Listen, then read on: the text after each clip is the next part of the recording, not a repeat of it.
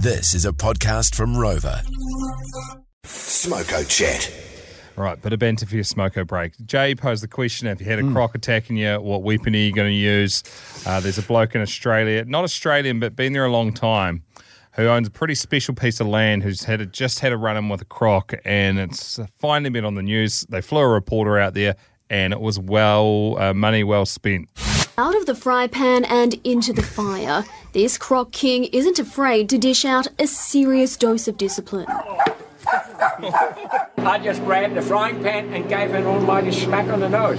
For nearly 20 years, Kai Hansen has been lordship of his very own island, around 70 kilometres as the crow flies south of Darwin. My kingdom has the only croc infested moat all around it. King Kai lives alongside his beloved Casey, who entertains visitors on the banks of the Adelaide River. But a rogue croc named Fred has moved in and upset the pecking order.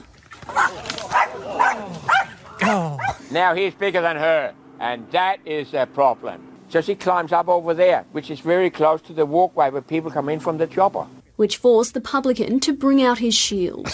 Gave her a smack a couple of times 15 years ago. So she knows what a frying pan is. And I don't have a gun. Well, I'm lying when I say I don't have a gun, but it's not very effective. Unfortunately for Fred, there's only room for one king on this island, with a special croc retrieval team set to collect him this afternoon.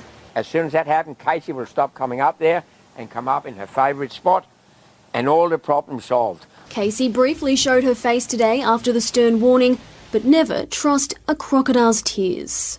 On Goat Island, Amy Clements, 9 News. I gave it a smack.